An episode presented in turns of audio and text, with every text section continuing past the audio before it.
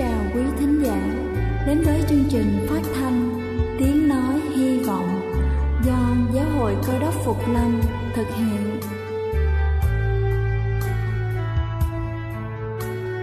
Kính thưa quý vị, Đức Chúa Giêsu trước khi Ngài về trời đã ban cho các môn đệ của Ngài một điều răn mới, đó là họ phải yêu thương nhau như chính tình yêu mà Ngài đã dành cho họ có thật vậy, thưa quý vị. Tình yêu thương là một món quà vô giá Mà Chúa đã ban cho nhân loại, Và đó cũng là thông điệp mà chúng tôi muốn gửi đến toàn thể quý vị.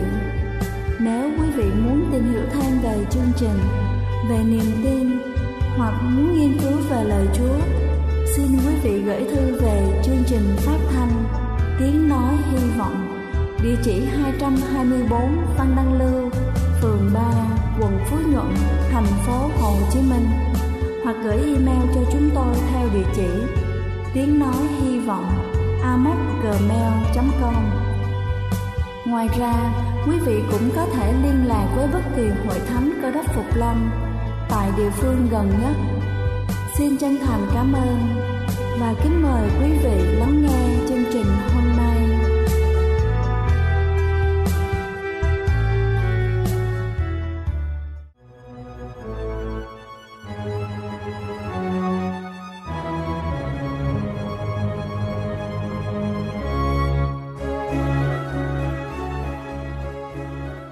Xin kính chào quý vị thính giả trên khắp cả nước. Chúc quý vị có một buổi sáng thật phấn khởi và nhiều niềm vui. Kính thưa quý vị, bài sức khỏe hôm nay tôi xin chia sẻ là về chính thực phẩm vàng rất gần gũi đối với chúng ta. Thứ nhất, chanh. Chỉ một quả chanh cũng có thể đáp ứng hơn 100% lượng vitamin C mà các bạn cần cho cơ thể mỗi ngày. Lượng cholesterol HDL theo đó sẽ tăng đáng kể HDL là cholesterol tốt, giúp loại bỏ cholesterol xấu, ngăn ngừa việc hình thành các cholesterol xấu trong động mạch và làm xương chắc khỏe.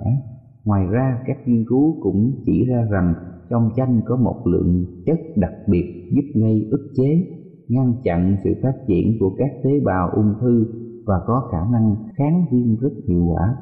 Thứ hai bông cải xanh hay gọi là súp lơ xanh. Một bông cải xanh có chứa hơn 100% lượng vitamin K cần thiết cho cơ thể mỗi ngày và gần 200% lượng vitamin C cần thiết.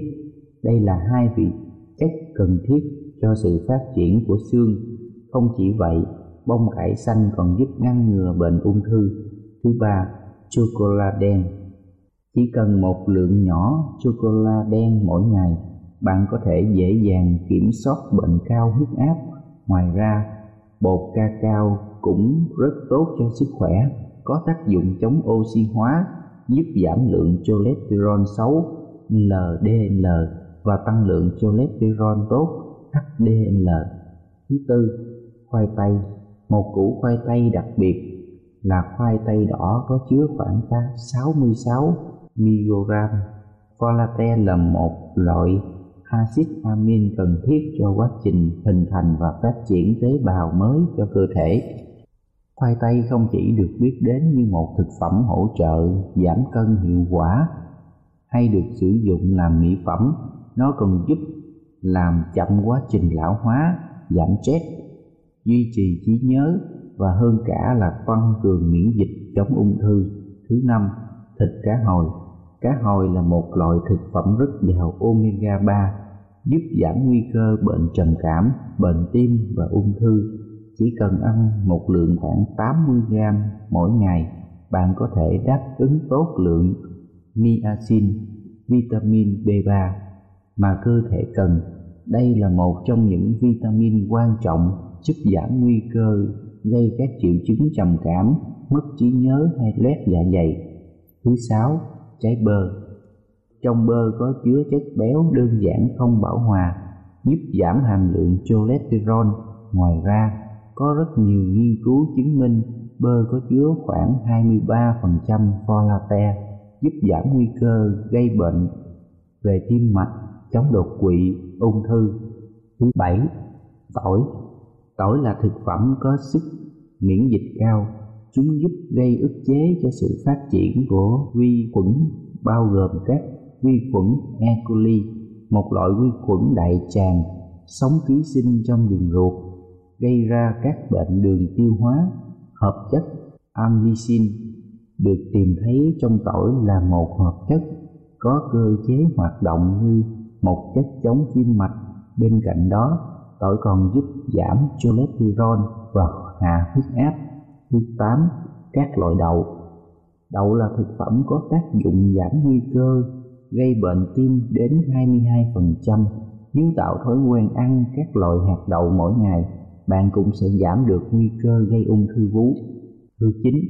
Quả Việt Quất Những quả Việt Quất mọng nước có chứa một lượng lớn chất oxy hóa giúp thúc đẩy sự tăng trưởng của các tế bào khỏe mạnh, ngăn ngừa bệnh ung thư. Theo nghiên cứu, trong quả Việt Quất có rất nhiều vitamin C, vitamin E, chất xơ, hợp chất flavonoid, một hợp chất đóng vai trò như chất bảo vệ chống dị ứng, giảm đau. Anthocyanidin là hợp chất của nhóm flavonoid có tác dụng chống oxy hóa, tăng cường sức đề kháng, chống ung thư, kháng viêm và tannin là hợp chất có tác dụng chống viêm, ngăn ngừa bệnh tim mạch, chống đột quỵ, ngăn ngừa lão hóa và ung thư. Kính thưa quý vị, tôi vừa trình bày xong những loại thực phẩm rất tốt cho sức khỏe đời sống của chúng ta. Hy vọng qua bài chia sẻ trên sẽ giúp chúng ta có thêm nhiều sự lựa chọn trong thực đơn gia đình mỗi ngày. Chúc quý vị luôn khỏe mạnh. Đây là chương trình phát thanh Tiếng Nói Hy Vọng do Giáo hội Cơ đốc Phục Lâm thực hiện. Nếu quý vị muốn tìm hiểu về chương trình hay muốn nghiên cứu thêm về lời Chúa, xin quý vị gửi thư về chương trình phát thanh Tiếng Nói Hy Vọng, địa chỉ 224 Phan Đăng Lưu, phường 3, quận Phú Nhuận, thành phố Hồ Chí Minh hoặc gửi email cho chúng tôi theo địa chỉ tiếng nói hy vọng amocgmail.com Ngoài ra, quý vị cũng có thể liên lạc với bất kỳ hội thánh cơ đốc Phục Lâm tại địa phương gần nhất. Xin chân thành cảm ơn và kính mời quý vị tiếp tục lắng nghe chương trình hôm nay.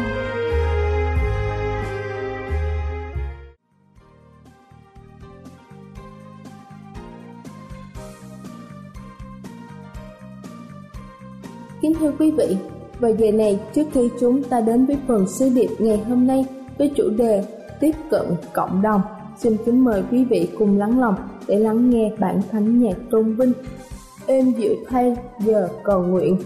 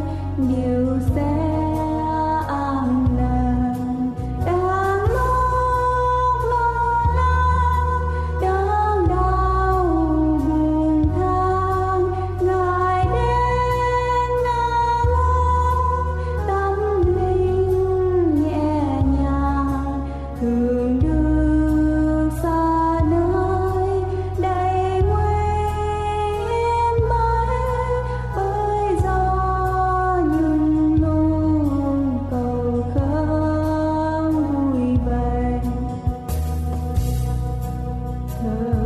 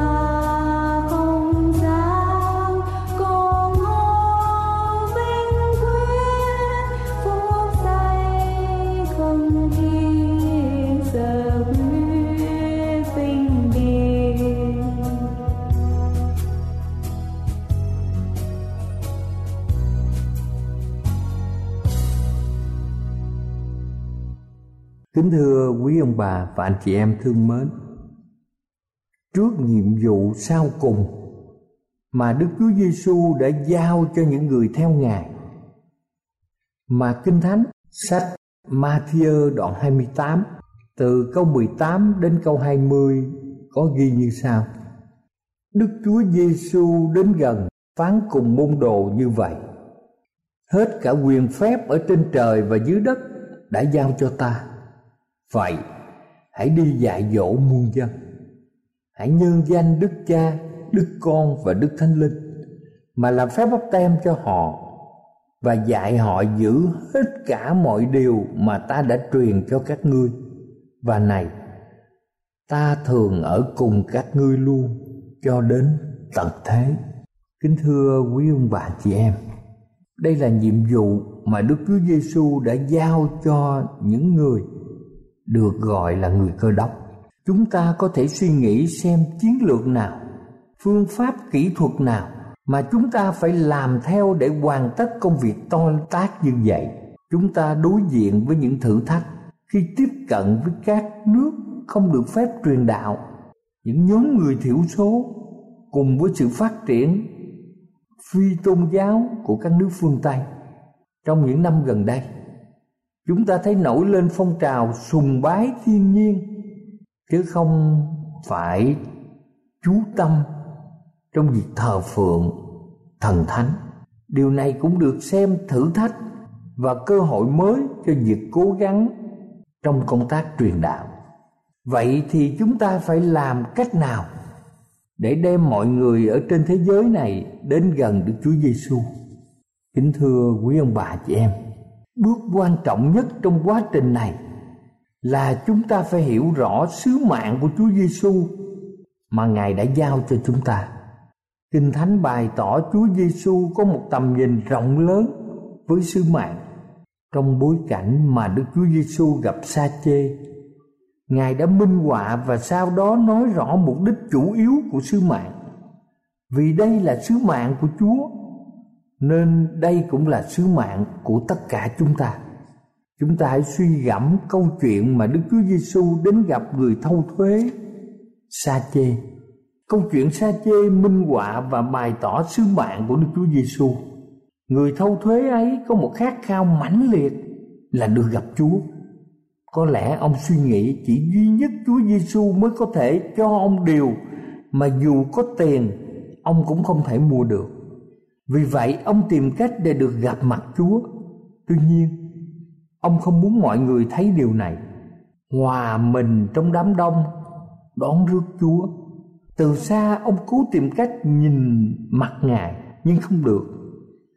Vì xa chê có dốc dáng thấp vì thế ông nảy ra một ý kiến Ông suy nghĩ xem đoạn đường nào mà Chúa sẽ đi qua Ông đã chạy đến trước rồi ông trèo lên một cây sung.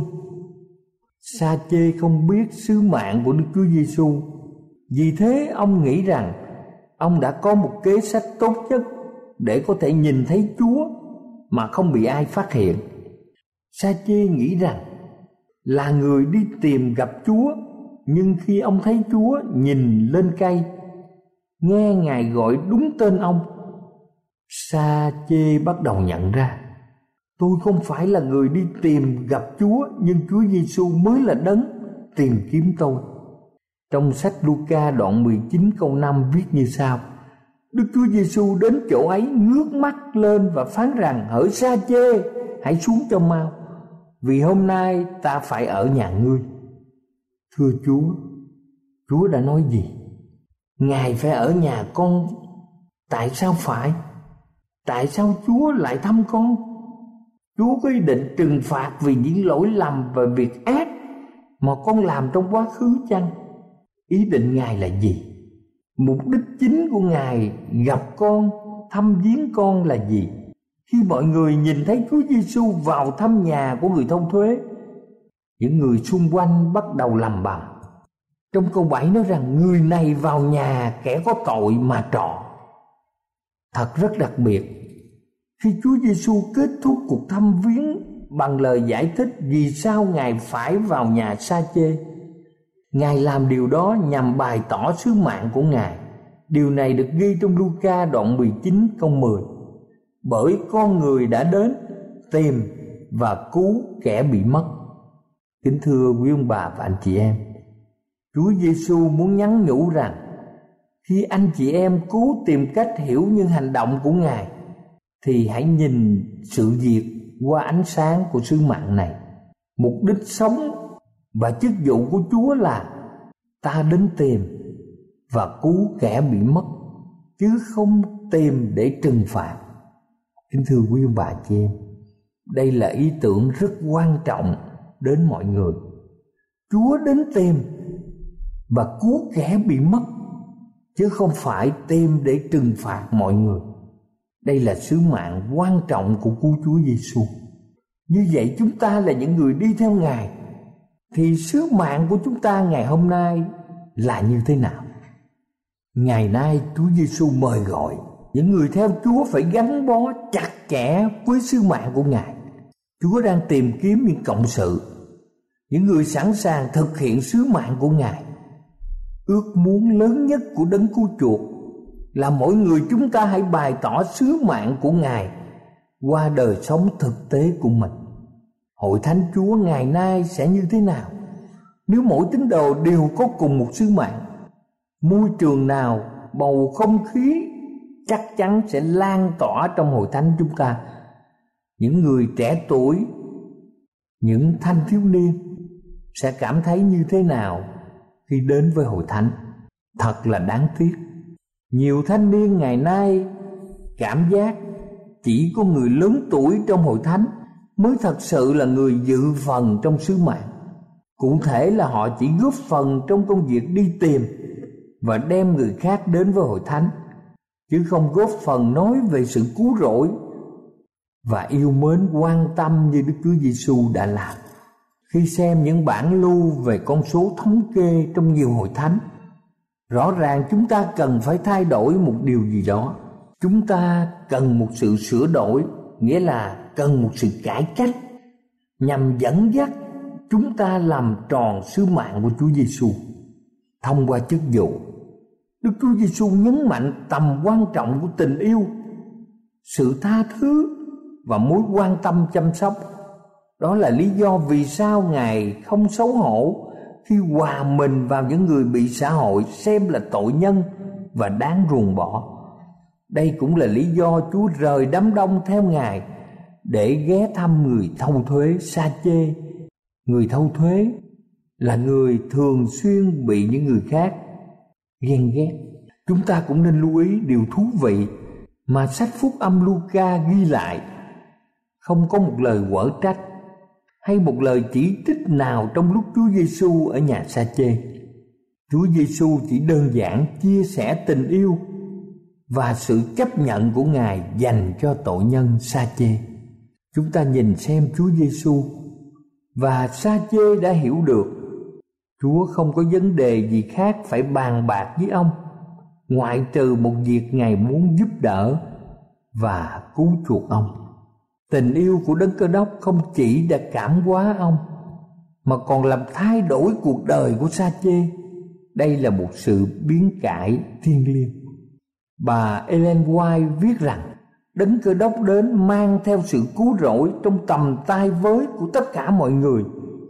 Trên thập tự giá, Ngài đã trả giá vô hạn để cứu chuộc thế gian lạc mất. Sự hy sinh, quên mình những nỗ lực vô tư kỷ, sự hạ mình của chúa và vượt lên trên tất cả những điều đó là ngài đã hiến dâng chính mạng sống mình, minh chứng cho một tình yêu sâu xa đối với loài người xa ngã. Ngài đến thế gian để tìm và cứu kẻ bị mất. Sứ mạng của ngài là đến với những ai phạm tội, những tội nhân thuộc mọi giai cấp, mọi dân tộc, mọi quốc gia. Ngài trả giá cho tất cả mọi người để cứu chuộc họ và đem họ vào sự hiệp nhất và cảm thông với chính Ngài. Chúa không bỏ một tội nhân nào, dẫu là phạm tội nhiều. Mọi nỗ lực của Ngài đặc biệt dành cho những người rất cần đến sự cứu rỗi mà Ngài mang đến. Nhu cầu biến đổi càng lớn. Chúa càng quan tâm sâu sắc hơn sự cảm thông ngài dành cho họ càng nhiều hơn và ngài càng nỗ lực sốt sắng hơn. Tấm lòng yêu thương bao la của ngài sao động tột cùng. Vì những ai đang rơi vào tình trạng tuyệt vọng đến cùng cực, và vì những ai đang cần đến ân điển biến đổi của ngài nhiều nhất. Chúng ta thấy cuộc đời của đấng cơ đốc minh chứng rõ ràng rằng nhờ tình thương và sự quan tâm chăm sóc, việc biến đổi cuộc đời tội nhân sẽ đạt thành công nhiều hơn là sự giảng dạy, so sánh hay là chỉ trích. Phải tự tin đối mặt với những người trẻ tuổi thiếu kinh nghiệm và chịu đựng những điều chưa hoàn hảo từ những người trẻ tuổi. Đấng cơ đốc ra lệnh cho chúng ta phải tìm cách phục hồi lại tính nhu mì của giới trẻ. Ngài cho rằng những người lớn chúng ta phải chịu trách nhiệm vì đi theo đường lối mà sau này sẽ dẫn con trẻ đến chỗ thất vọng, chán nản và hư hỏng. Trừ khi mọi người chúng ta nuôi dưỡng cây yêu thương quý giá, bằng không, chúng ta có nguy cơ trở thành con người hẹp hòi, thiếu cảm thông, cố chấp, thích chỉ trích, thường cho mình là đạo đức đúng đắn trong khi chúng ta đang cách xa ơn phước của Chúa. Kính thưa quý ông bà và anh chị em thương mến, hội thánh chúng ta là hội thánh còn sót lại, là một hội thánh đầy yêu thương, quan tâm đến nhau, là nơi mà mọi người cảm thấy được chấp nhận bất kể là có chuyện gì. Các hội thánh như thế là nơi mà mọi người muốn đến họ cũng muốn đem bạn hữu và láng giềng đến thêm vào đó. Nếu như mỗi tín hữu trở nên một người đáng mến, có đời sống giống như chúa, thì người ấy sẽ là tâm điểm giúp mọi người hướng sự chú ý vào chúa và nước của ngài. Chúa giêsu không chỉ hy sinh thân ngài cho những người có tội, ngài còn chăm sóc những ai tìm đến ngài ngài đáp ứng mọi nhu cầu từ thể xác, tâm trí, tình cảm cho đến tâm linh. Ngài dành một khoảng thời gian đáng kể chỉ để chăm sóc và chữa bệnh cho mọi người.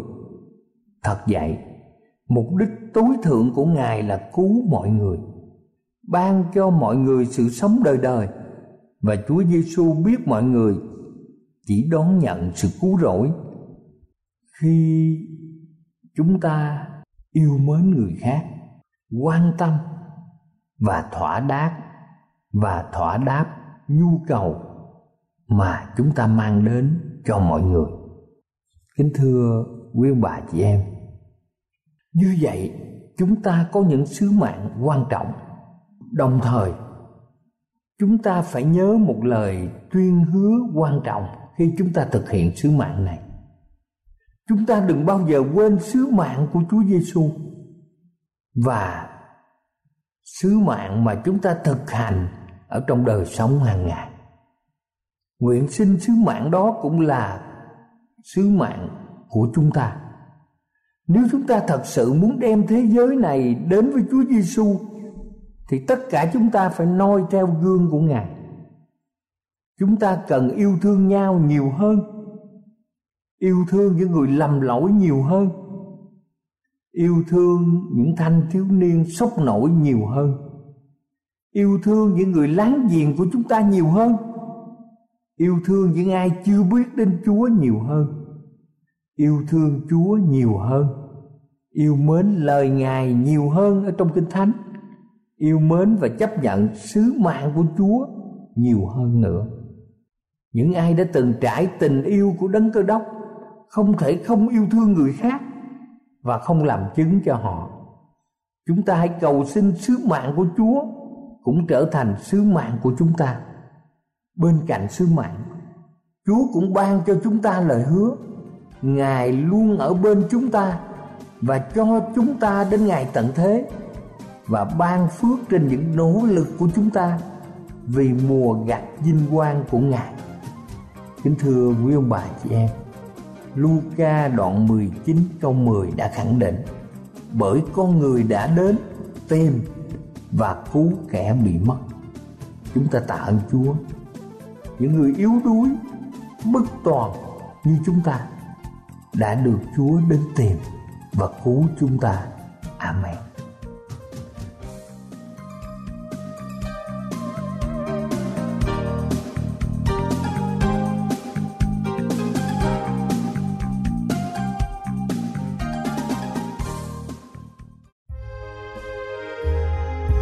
Đây là chương trình phát thanh Tiếng Nói Hy Vọng do Giáo hội Cơ đốc Phục Lâm thực hiện.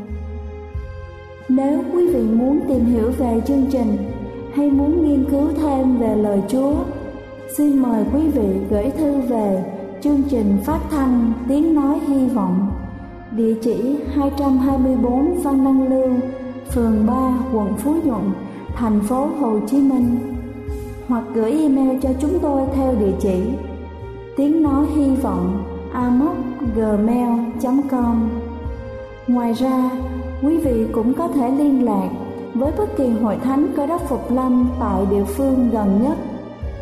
Xin chân thành cảm ơn và hẹn gặp lại quý vị trong chương trình lần sau.